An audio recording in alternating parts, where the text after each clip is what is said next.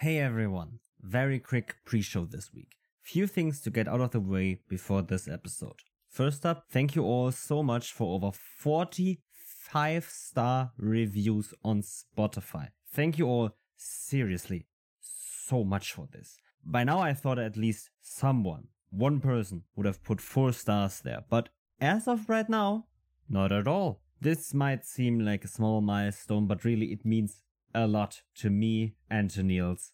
This is really amazing getting this kind of feedback for our show. Speaking of milestones, we also hit 4,500 followers on Twitter and we are well on the way to our 5k. And there's a special surprise coming when we hit that. Several actually. Think back to our 2k celebration, but even bigger. Yeah, it's about to be weeks of celebration after celebration after celebration after celebration. So much celebration, everyone. okay, enough about us and onto our projects. Why Your World Matters is a long, dragging thing. But I got it done, basically. Now just to do the last bits on the promo, finally get the thing going. Trust me, we are getting there. Titans Call episode 1 and 2 were recorded. We also talk about that in the episode. And we are hyped to the maximum for the next recording sessions. We are on the finishing line for this project to actually drop, and I can't wait to share it with you all. Okay. And with that, there's nothing left for me to do but to wish you all a lot of fun listening to this episode 48 of Double DM about how to get the best feedback.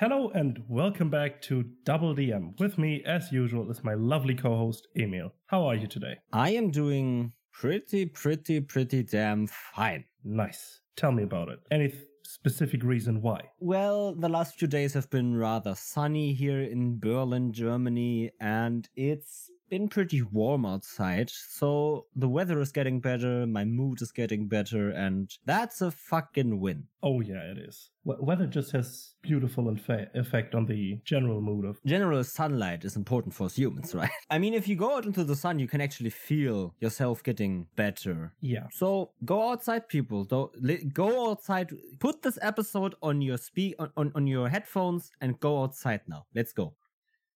Why are you still sitting at home? Why? What? G- go. Just, I don't think just- we can make these people go outside. Niels, you had a session this week. Yeah. A session of Curse of Strahd. Oh, yeah. Do you want to tell me about it? Sure. It was basically an introduction to the whole Curse of Strahd theme setting and whatnot. And most of it was, or all of it was basically role playing, getting to know the characters. And we have a interesting cast Of characters. Ooh. Yeah. Okay, tell me about it. We have a an Owlin barbarian with a very short temper, one pretty naive young homebrew class of the DM, Mm-hmm. one French inspired arcane trickster rogue, kind of snobby and stealthy, Snobby and stealthy. The new Yeah. way of playing rogues. and one moth paladin. it's just why would it be a moth? But a- anyways, then we have a human battlemaster fighter looking like Chad, or at least he was described like stereotypical meme Chad. And then we have me, a tiefling rune knight fighter. Mm-hmm. Pretty stern, but when he gets into the zone of his, the topics he is interested about, he just keeps on going and basically turns it into a lecture. Mm-hmm. And there has been one scene where we talked about burial rituals and stuff like that. One character didn't understand why most characters or most people value their dead so highly. And this is exactly the, the jam of my character to talk about this. And then he just held a lecture basically for two and a half hours about burial rituals, why are they important, for whom are they important, and stuff like that. Interesting. Yeah, and will be fairly interesting to see where all this goes because the group dynamic is we basically can work together enough to accomplish things, but have enough points of contact where it can lead to some interesting character interactions. Mhm. And you've obviously also entered Barovia. Exactly. We're currently in the village of Barovia and now seeing what all of this might entail, trying to find a way back or how we can however we can accomplish that. Mm-hmm. Interesting, interesting. Generally, Curse of Strahd is regarded as the or one of the best adventures for fifth edition. Mm. And I had some talks with your DM about it because you as the normal usual sounding board for DMing couldn't have been consulted.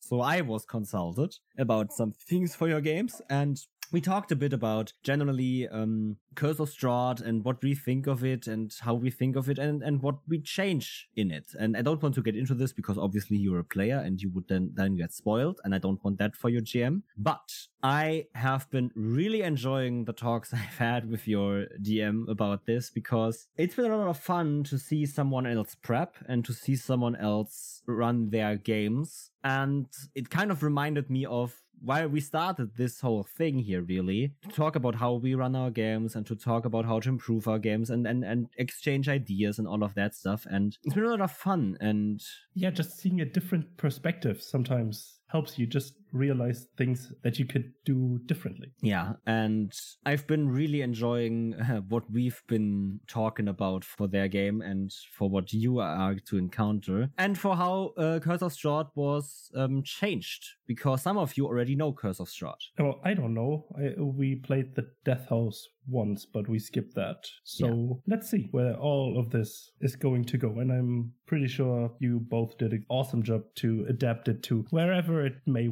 want to go. Yeah, I have been loving what uh, has been cooked up for you guys, even though it might not be encountered soon, but at some point. Yeah. So, Niels. Yes. There has also been something else this week that oh, I yeah. think you're eager to talk about. Yes, I am. I I have to hold myself back a bit to not just spoil everything. We had the first recording of Titan's Call, and fucking hell, I loved it. It was just it was one of the best, if not the best session I ever had. Just putting this. I think if I get more into this, you might not be able to stop me. So yeah, please talk, uh, you talk about it because I can't hold myself back then. So Titan's Call is as I hope nearly everyone knows already is our show D&D 5e actual play podcast about a world that is very cruel, very dark, but also very beautiful in the spots where you encounter it and very very very deep and expansive lore at places that isn't designed to be lore dumps but is designed to be discovered slowly by my players. Who Niels is one of them. We don't have a release date yet for this show but we recorded the first one and second episode already, and it's been great. We've had the big thing. We, if you know the promo images of Titan's Call, you know that it's about some ancient evil that has awakened and is angry now. And my players got to meet that ancient evil and escape its impossible, near unstoppable destruction. And now they want to find out how they are involved in this, why they are involved in this, and what this all shit has to do with something that is happening around them. Oh yeah. Oh yeah. I'm so hyped for the next session because it's just I I want to know more. Mm-hmm. Mm-hmm. You, caught me, my character, and I think everyone else at the table as well. Yeah, I, I, I, um, you know, when you run a, such a good session that you believe this has, th- this can't be that good. Yeah, yeah, yeah, yeah. But because exactly that is the feeling I've had for the last two days or something. I've, it, it's still surreal, and I still have to process what the fuck actually happened. And I wrote the damn thing. Yeah, then you can imagine what is going on in my head. It is just I had to let everything sink in that happened and I'm not nearly finished with this. It's just, it happened so quickly and it happened so much mm. that I can't really comprehend yet. Yeah. I still have to figure everything yeah. out. And then once we draw those cross connections, where it may came from and blah, blah, blah, blah, blah, all that kind of good stuff, mm. this will take it to the next level. Yeah. The first two episodes of Titan's Call are designed to let my players not actually think much. Um, so if people are, uh, when it comes out, a little bit um, curious of if that is going to be the whole series, no, it's not. I designed especially episode one to be this grand opening, which with chaos, with destruction and with a lot of what the fuck is happening actually. So bear in mind that that is not going to be the whole season or the whole show, but the, the whole show is more like episode two, three, and probably four, which then draws on for I don't know how long. But I can tell you that Titans Call will be in a seasonal structure. That means that we won't be having 150 episodes of it and that have an end of a campaign, but that there will be breaks in between arcs and maybe ca- chapters in the campaign, meaning that there is time for different games to be played by us. Because what we set out in the beginning when we said we wanted to do also actual play content is to not just run D&D. No offense against the people that only run D&D or maybe also Pathfinder, because those games are great. But I wanted from the beginning that we are not D&D only, that we introduce people to different games that we've enjoyed in the past, that we think they will enjoy as well, which are, I, I, I'm not saying that these games are coming as actual plays, but I am saying that these are the games that I have enjoyed and I would probably love to do actual plays or that I want to definitely play with my group, which is the Dark Eye, which is a German. It's fantasy adjacent and kind of D and D like. So also we don't own, don't want to do that only, but we I also want to do Delta Green maybe and something cyberpunky or spacey, aka Starfinder, for example. Mm-hmm. Right, those Yeah. type of games, or Veil of the Void Reforged, I have laying around here next to me. Those type of games as well, and I because I just don't want there to be only one game on this channel next to this discussion, which is, as we have to tell you guys, it's mostly D&D, but not only. We, we try to also tell you that th- this works in other games as well and uh, try to be system agnostic, but obviously D&D is the main discussion point because for most people it's the game they play and for us it's the game we connected over, so it's gonna be a lot of D&D focused stuff, but never only D&D. Yeah, most of our examples usually come from D&D campaigns we played or stuff like that. Mm. because it's in especially these fantasy medieval settings are probably most of the settings we play in as well not Yeah. not only but mostly Yeah. that's why those examples come to our head a lot faster than the others Yeah, uh, 100%. And obviously also with the name Double DM, which is D&D focused as well, you can imagine that it's D&D mostly, but not only D&D. I really want to make that very clear that I never want this to be a D&D only thing. This project, this show that has evolved over the last year. But all in good time, Titan's Call is coming first. After that, we will have different stuff. Some stuff by Neil, some stuff by me with a, an even bigger cast than we have for Titan's Call, with more Oh, yeah. people, with different people, maybe people from the community as well, our friends that we've made along the way. We will see. So yeah, uh, everyone be hyped for what is ever, whatever is coming next for Double DM. Be hyped for Titan's Call, and I think that wraps up our week. Wasn't Yes. that eventful this week? yeah but it happened enough and it happened uh, awesome things happened Yeah. so awesome things happen. So, everyone, with that, after a short break, we will hear you for our topic about player feedback.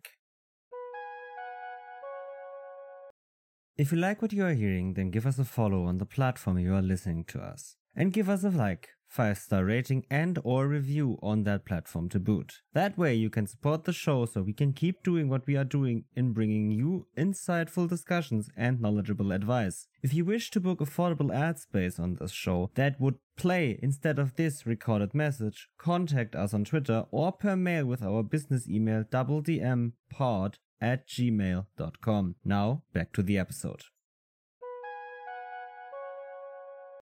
And with that, welcome back to the episode. Now we're talking about feedback. And as usual, my first question to Emil what does feedback mean? Well, feedback for me means any way that someone gives me information about what I did, to put it very simply. Yeah, but that's a little too rough for my taste. Yeah, Because it is. You can give information about things someone did without Yeah. giving them feedback. Yeah. Well, the first thing about feedback is it's information about how, in the sense of TTRPGs, a DM did. When the player gives the DM feedback, it's how well did the DM do? How well did they run the session? How well did they play that NPC? How well did they run the combat? How well did they do this, this, and this, right? Yeah. With the goal of improvement. hmm When someone gives you feedback, it's about you improving your style while they give you information about what you did and maybe how you could do it better, or just saying, these are the points where I think you could do better.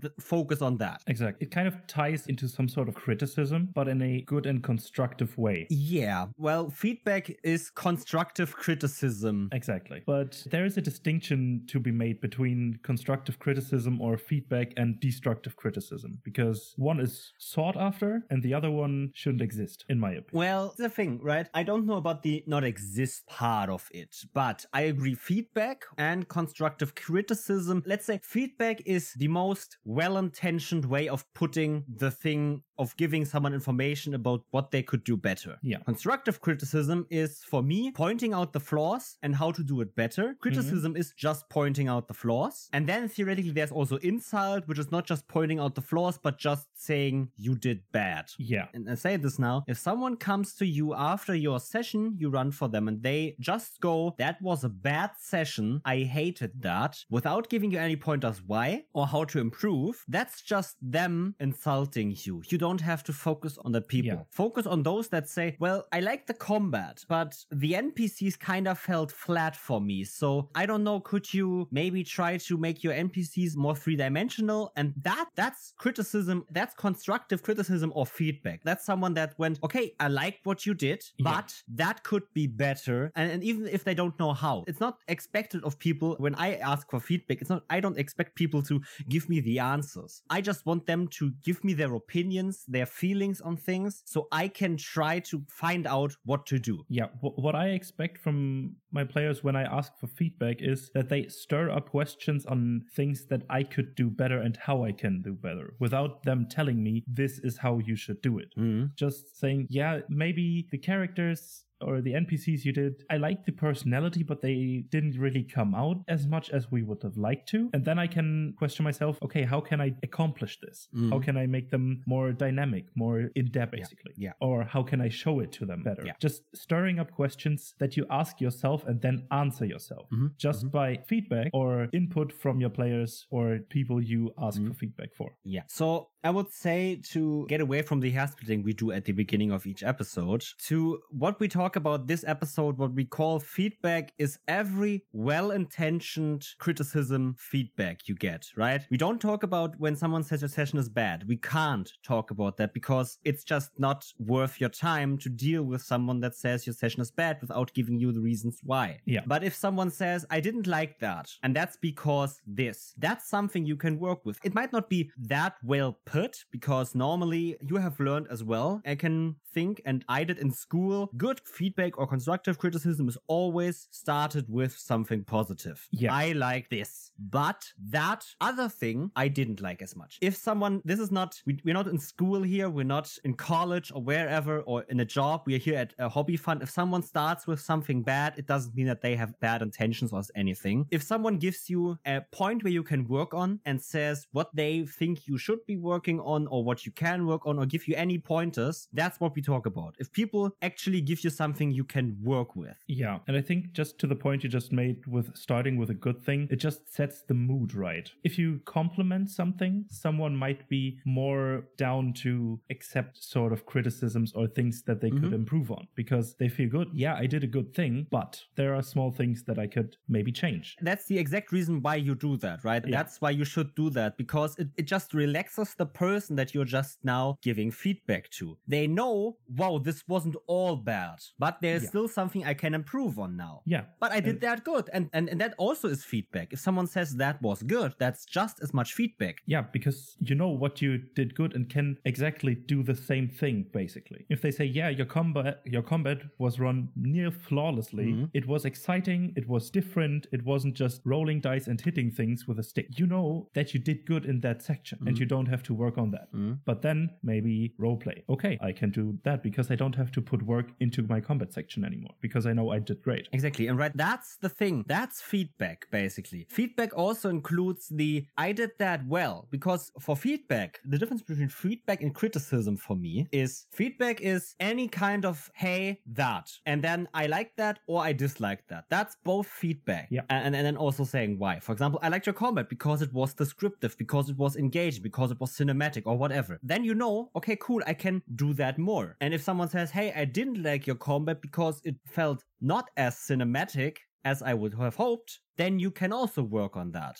And that allows you to, to always find out where you should put in more work to improvement. Because the goal of this, of feedback, is improvement. And if someone gives you any kind of feedback, in, que- in quotation marks, that is not focused on your improvement, you shouldn't focus on it, people. Please don't. If someone says your game is bad because it didn't have any dragons in it, well, then don't give a fuck. Please. It's for your own sanity. Exactly. But yeah, so Niels, we talked a lot about what feedback is and how what criticism is and all of that stuff. So we only focus now on the side where improvement is the goal. As is with this podcast, really. Yeah. This podcast's main idea was that we both improve as GMs, and if someone on the way improves as well, that's perfect. So people, if you have feedback for us, please give it to us. We want to improve this podcast thing, or maybe one of our points. You disagree with that. Send us a message and we can have a talk about it. Or we can have you on one of our episodes if we think that that would be possible or whatever. Sure, let's go. but okay, Niels. Yeah. Now comes the question. Okay, we talked about what we want. We talked about what we talk about. But how do you get it? How do you get feedback? It starts fairly early into playing because it starts right off the bat with, I would even say, finding dates or organizing sometimes. Mm-hmm. It just may be easier for people to write in a group or have a shared calendar to find a good timestamp or a time spot where you could play. This is something where you can already get feedback, but you just have to ask uh, for it. And the next big thing or place where you can get feedback would be session zero. You set expectations and talk about campaign themes, and this is a place or a time where you can already ask for feedback. Is this what you all wanted? Or all sorts of things. This is what session zero is for. Basically, it is a session where you talk about organization and then get feedback for it so you can improve on that Mhm. and make Mhm. the best campaign you can from the get go. Yeah, I mean, we talked a lot about session zero and especially expectation management before, and I've always had a had a problem putting it into words why I think it's so important. And I think this kind of just amplifies that because this session zero and especially expectation management is just feedback before anything has happened.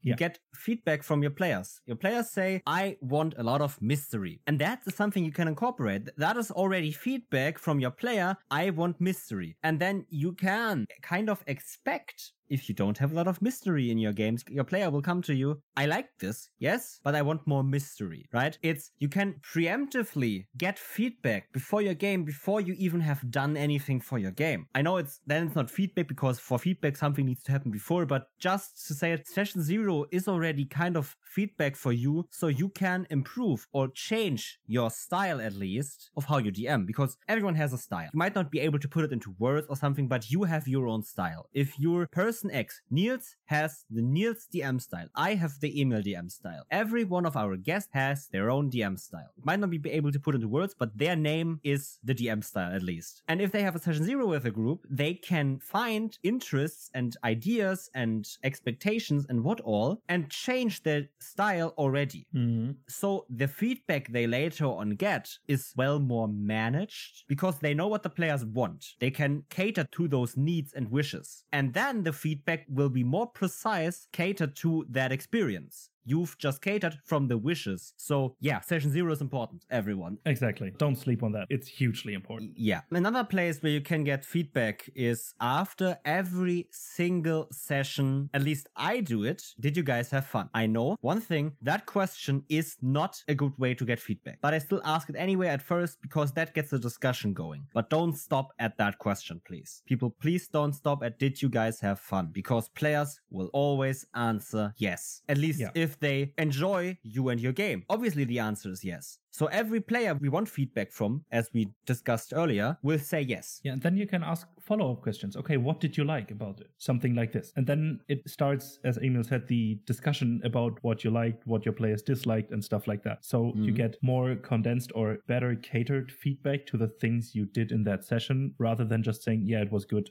done. Because that doesn't really help. And yeah, you you sit there and think, okay, yeah, cool, they liked it, but why? Exactly. So you can't really focus on the things you did good and improve the things you didn't do as good. Hmm? You, you Yeah. need the the I mean, the thing- discussion part. Yeah. I mean, the thing is, if you ask, did you have fun? Then they say yes, and you don't know why. It could also be because they were together with their group of friends and had fun, but had nothing to do with your game. That isn't helpful feedback for you to improve. Remember, every time I say improve, this is the main goal I have as a GM. I use every step, every session as a learning experience. Every Oh, yeah. session I use to improve myself for future sessions to come, for my future players, for the same players for the next session. And if a setback comes, it happens too. I don't care. It's okay. I might feel bad about it, but I can always push forward and do the next session. I can always go further. That's what makes you a good GM, in my opinion. In my opinion, a good GM is the GM that isn't a dick to their players, that facilitates fun at the table for all involved, also themselves, and those that always want to improve, that never think, I am the best I am ever gonna be. I am the best of all. No, you're not. You can always improve.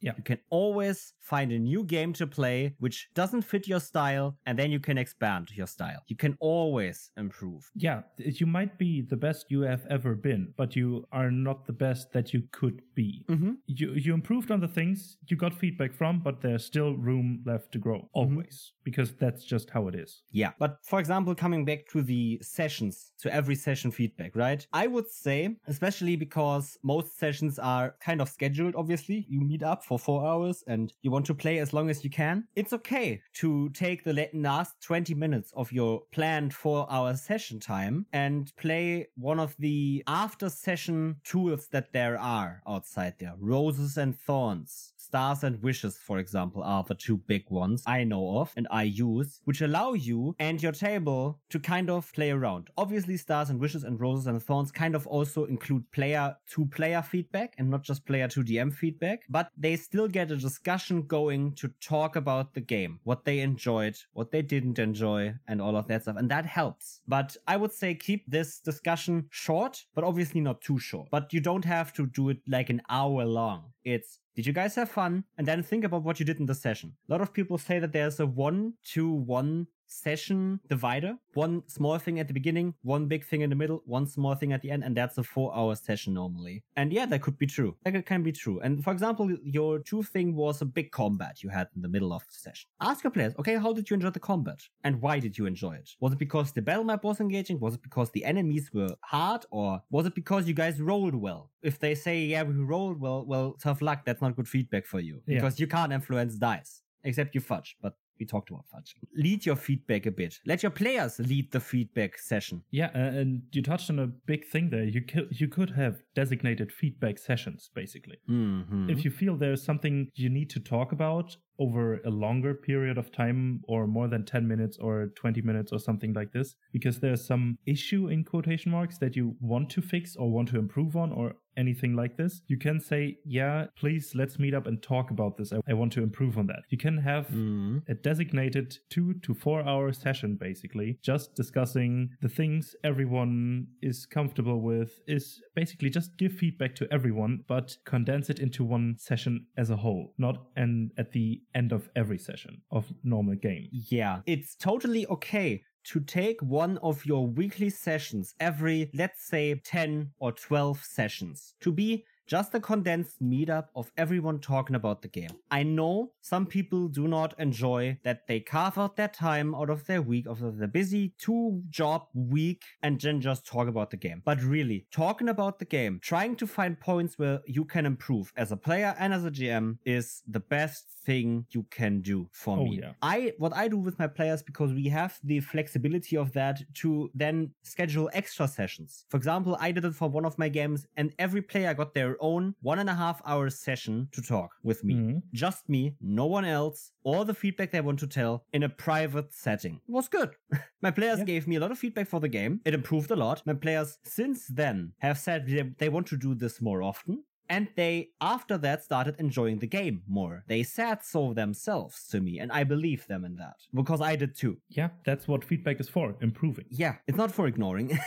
Exactly. But one thing, you don't have to do these condensed sessions. I believe that they are a luxury, kind Mhm. of. You don't need them, but having them is great. Exactly. I'm not advising that you need to do them because if you do little feedback sessions after every game, that should be fine enough. One thing is though, what, what I can advise is have a communication channel with your players open at every time basic. I'm not saying you should be always online on, I don't know, any messenger or Discord or whatever, but giving your players the option and making it known that they can come to you whenever they want with questions, feedback, wishes, or whatever is a huge thing. Oh, and yeah. yeah, you might have that option, people. But make it known to your players that they have the option available. It's not enough to say, well, yeah, I'm always available on Discord for them if they don't know that. Make it known to them and then they will use it. When you say, I'm always available to answer questions on Discord or feedback or whatever, and then a few days later, your player comes to you, I didn't even know this. Hey, I have these points. What about these? Can we talk? And then you go, oh, cool. I get even better feedback now because Yeah. my players, they now know they can communicate with me through Discord. Yeah, and the thing about feedback is any sort of feedback helps, as small as it may seem. It can lead to big changes Mhm. sometimes. So if you feel, yeah, it's just a small thing, don't be shy. Just tell your GM about it. Give him Mhm. feedback or them feedback. Just do it. Communication, communication, communication. As always, TTRPGs are a social game. So you have Yeah. to communicate. It's at the core of everything. It's a communication game. So do it. Mm-hmm. Even out of game. Yeah. So it's- TTRPGs are social and communication games first. Use these two things. Okay, so Niels, we touched on it the last 15 minutes, but please put it into words for me. Why is feedback so important? because most of the time will lead to a better gaming experience for everyone at the table, including yourself. Yes. You get more comfortable with everything you do because you know what can do great and what you cannot do great yet, but you know where to improve. So you do that. Mm-hmm. And then it gets better at everything. So the whole enjoyment as a whole of the table, of the sessions, or whatever you are doing just gets better. You just Mhm. enjoy things more when you get feedback because you can work on things, period. Yeah, like you said, it's for improvement. Improving your game, improving your skills, improving your experience, whatever. That is what feedback is for. That's why it's important. Because it improves. Because it gives you a good way to improve, let's say, efficiently. Even though this isn't about min-maxing your experience of the games or your skills of the games. But at least if you have pointers where to focus, where to improve, it's easier to improve. That's true in every regard, in every field, in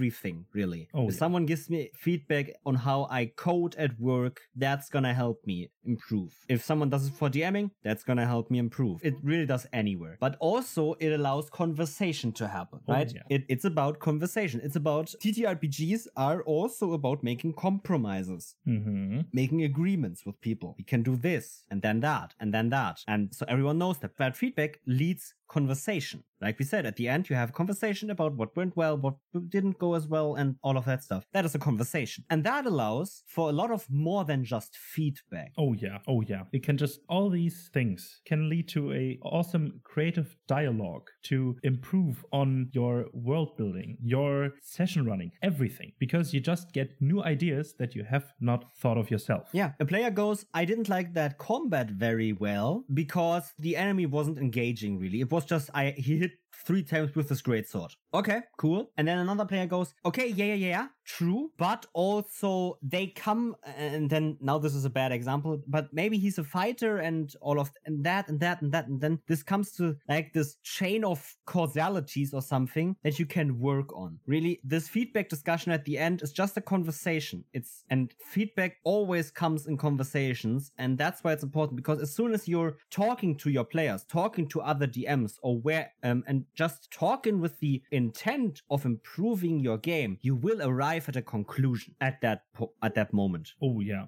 Because definitely. okay, this enemy wasn't engaging. So why was that? Because he did he only attacked with his sword. Okay, so we should diversify this enemy with spells. Cool. Which spells could he have? Which spells are engaging? And boom, that's what you have. You don't even have to do this improvement at home alone when your players are gone or whatever. You can do that while you get the feedback yourself. Because if you have a D- other DM at your table, they might have an answer they can give you. They can say, well, I would do it this way because that would then work. And then you can evaluate, hmm, does that work for me? Does that work for my games? Hmm, maybe not, but that's a good idea. I could do this. Boom. Yeah. That's a conversation. It's all for improvement, but it also allows other people, for example, if their other DM then sees, hmm, you have a way better idea than I do. Maybe I should try that. Also improvement once again. It's Yeah, all for improvement and it's really, as soon as it's well intentioned feedback, as we said at the beginning, it's always gonna lead to improvement. Yeah, and uh, these feedback communications after the sessions, I really enjoy them when there are DMs that play at my table and in quotation marks normal players. You know what I mean? Mm-hmm. Because the DM players know what is roughly going on behind the screen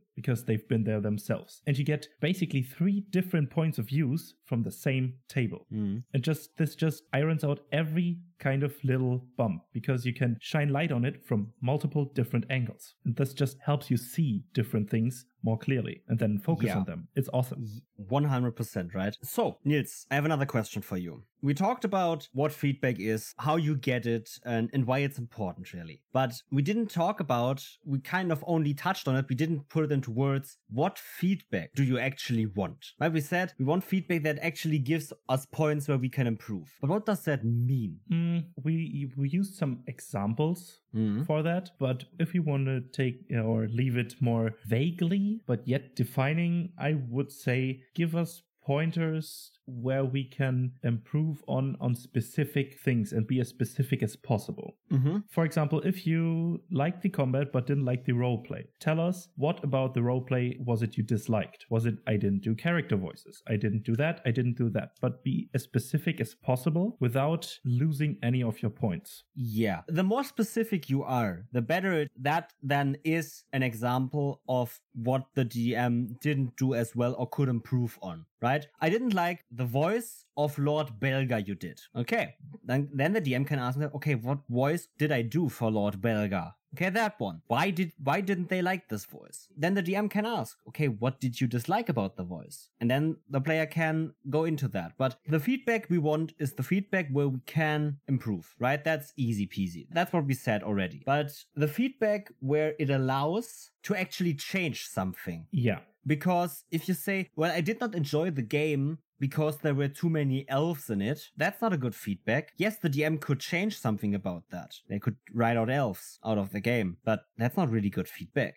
Yeah. because it doesn't allow really the DM to change anything about their style, their games or something, right? Okay, yeah, let's take this example. You you play D&D and there are opportunity attacks. And you say I dislike combat because there were opportunity attacks. Sure, the DM can write those out of the game, but that's not improvement on the DM's part. That's the DM changing Dungeons and Dragons to your wishes. That's not good feedback. Good feedback is specific to the DM and the game they are running. Not the game they used to run the game. This now gets confusing, but to the story, to the adventure they are running. You need to focus only on the things where the person you you are giving feedback to actually can do something about the way they do it. Yeah. S- telling someone I don't like your game because it's D&D isn't good feedback if you think about it. Sure, if the question becomes which system are we going to use for this campaign and you did a session 0 with D&D or you did a session 1 with D&D and you said, "Well, I don't enjoy D&D, let's change to a different system." That could be a thing. But if you join a D&D game and say I did not like the game because it was D&D, that's not feedback the DM can use to improve at all. Yeah. And then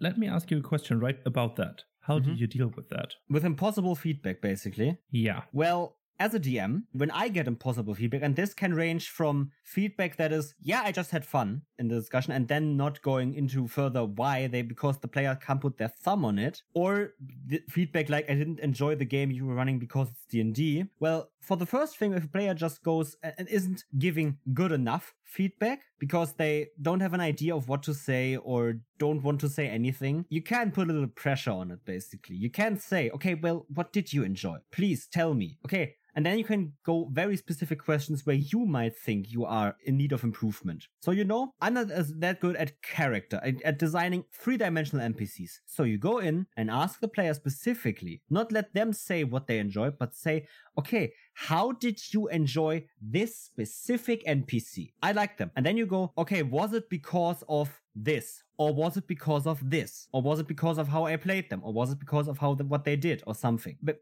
basically going to the point of where you ask your players yes or no questions can still be feedback. It's not as good as let, letting your players think and do their own talking, but it still gives you the feedback you sometimes need or want. If someone goes, I didn't enjoy your game because it's D&D, there's a very simple way to deal with these people. A very simple way to deal with people that give you feedback you cannot work with. You ignore it. Yeah. And better yet, you kick the player. I'm sorry Oh, yeah. to everyone that thinks that this is not a good way to handle it. I do not have the fucking time to deal with people that just criticize me in a way that doesn't help me. Yeah. No problem if you give me if you say I did not like your game at all because of these things. That's okay. But if you say your game was shit, it was fucking bad, well, guess what you're gonna do? Never be at my table again. Yeah, it, it might not even be I don't have the time for that, but I just don't want to deal with those people. Yeah. I just don't have the nerves for it. I might have all the time in the world, but I just don't give a shit about them then. Yeah. It's It- that simple. If you give me good feedback, I will always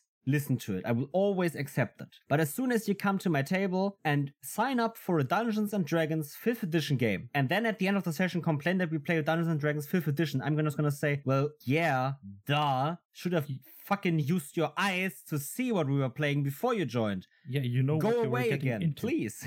Yeah, just leave. But yeah. so that's how you deal with impossible feedback. Yeah, but but- Either you go specific, you become more specific, or you just ignore it. yeah, but but I want to say that this happens rarely, at least for me. Yeah, yeah. I really never had to kick out a player because of that. Because usually, at least for me, I surround myself with people that I want to play with, and we all know what we're getting into, or we all don't know what we're getting into and trying out the stuff ourselves. mm-hmm. And so then we can build upon the feedback we all give each other Yeah. on improving the things we want to do. Yeah. But that's it, it might happen, but it's rarely. it normally just never happens. I, I totally, right? I'm not saying that this happens often because it doesn't. Most people are very happy to just play a game with friends or people they enjoy playing with. Oh yeah. They don't, they don't care about, "Uh, Dungeons and Dragons is shit. uh, uh, blah, blah, blah, blah." As long as they can play and have fun, everything is okay. D&D is just the biggest facilitator of that right now because a lot of people play it. Not because it's the system that best facilitates fun. Yeah. So, Yeah. we have two questions left to get into. Yes. So, how and why? Oh, well, the why is already answered because it helps improvement, uh, because it's improvement and all of that stuff. But how and why do you incorporate feedback? Why? Because it helps enjoyment, and how is step by step, little by little. Not everything at once. If you get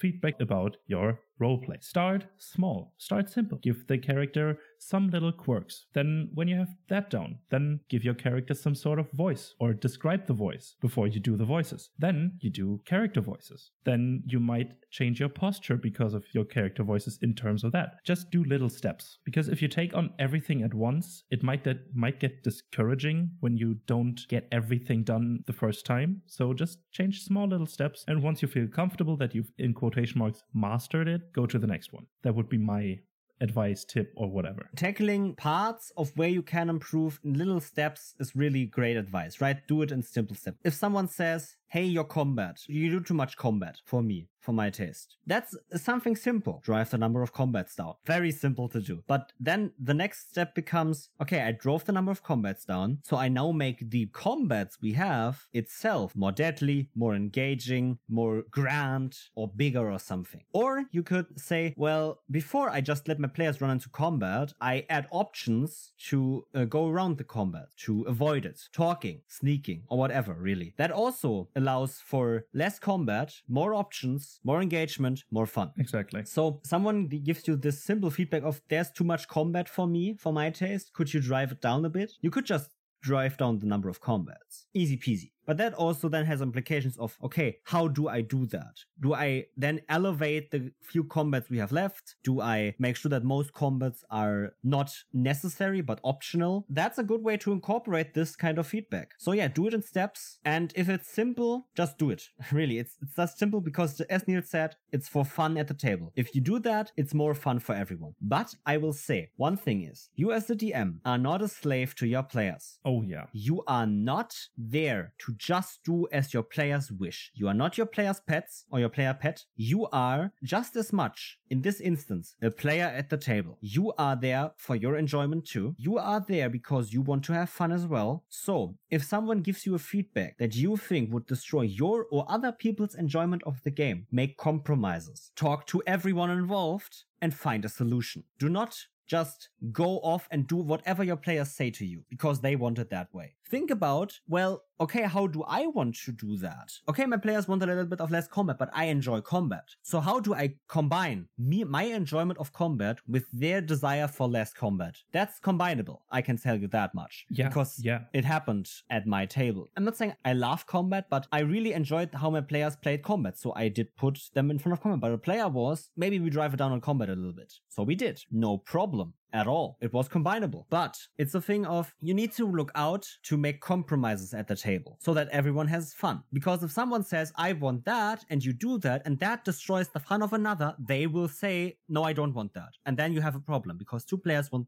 different things. That's why you have a session zero at the beginning. That's why it's okay to do re-session zeros again after you've had like three or four months of play because expectations change as we talked Mhm. about. So the best tip I can do is always evaluate the feedback you get first before blindly incorporating it. Not Oh, just yeah. because it can't, mi- might not be applicable like the, oh, you play Dungeons and Dragons. I don't want to play Dungeons and Dragons, which isn't feedback. Sure, you can play a different game. Sure, but that's not the point. Yeah. then evaluate not not how good the feedback is but evaluate how good you can incorporate the feedback where it might clash with other expectations other feedback you got and then find compromises. If the feedback is easily realizable do it. If you have to do a little, a lot of thinking on it put it into steps like niels said and evaluate each step where it might cause in quotation marks problems at the table or for the game Yeah. Then let me ask you this. We basically covered the topic. Did you have any sort of feedback that you incorporated that you wanted to talk about mm-hmm. in your own games? Well- Do you have any examples or Yeah. stories? Yeah. Tell me. First of all, right, I did session zero, and after I've had the game running for, I don't know, I think 16 sessions, I made re session zeros with all of my players, and I got the feedback I just talked about about combat. I want a little bit of less combat. Sure, that was also the time where we still played online, and that player didn't enjoy online as much. And as we switched over to in person, for example, they their desire for less combat kind of changed. They they didn't want more combat again, but they were like, I think just the problem was online combat for them. That's what kind of that's what they said at least. I don't enjoy online combat that much. And that's understandable. So I had a little bit of less combat. It's very easy to incorporate that. But also sometimes there's a little bit of bigger feedback. For example, the information you are giving to us is way too convoluted and way too unfeasible for me that I don't understand what's going on. What you do then is a lot trickier, but I did it. what I did with my players because we decided as a group that this was the best way. And this is now the advice I can give for very big feedback that might be a lot of things divided into steps. Right, we said it often enough now. But for the lore dumps or for the convoluted lore, I and my players had a session where we met up and just collected all the lore we have into a document so we all know on all on the same page. That's what Yeah. we did. You don't have to do that. But it's how we realized as a table would be the best way to deal with this. And that's the advice I can give. Find out a way to do this with your table. You n- are not in this alone as a dungeon master or as a J game master. You're never alone. You have your players.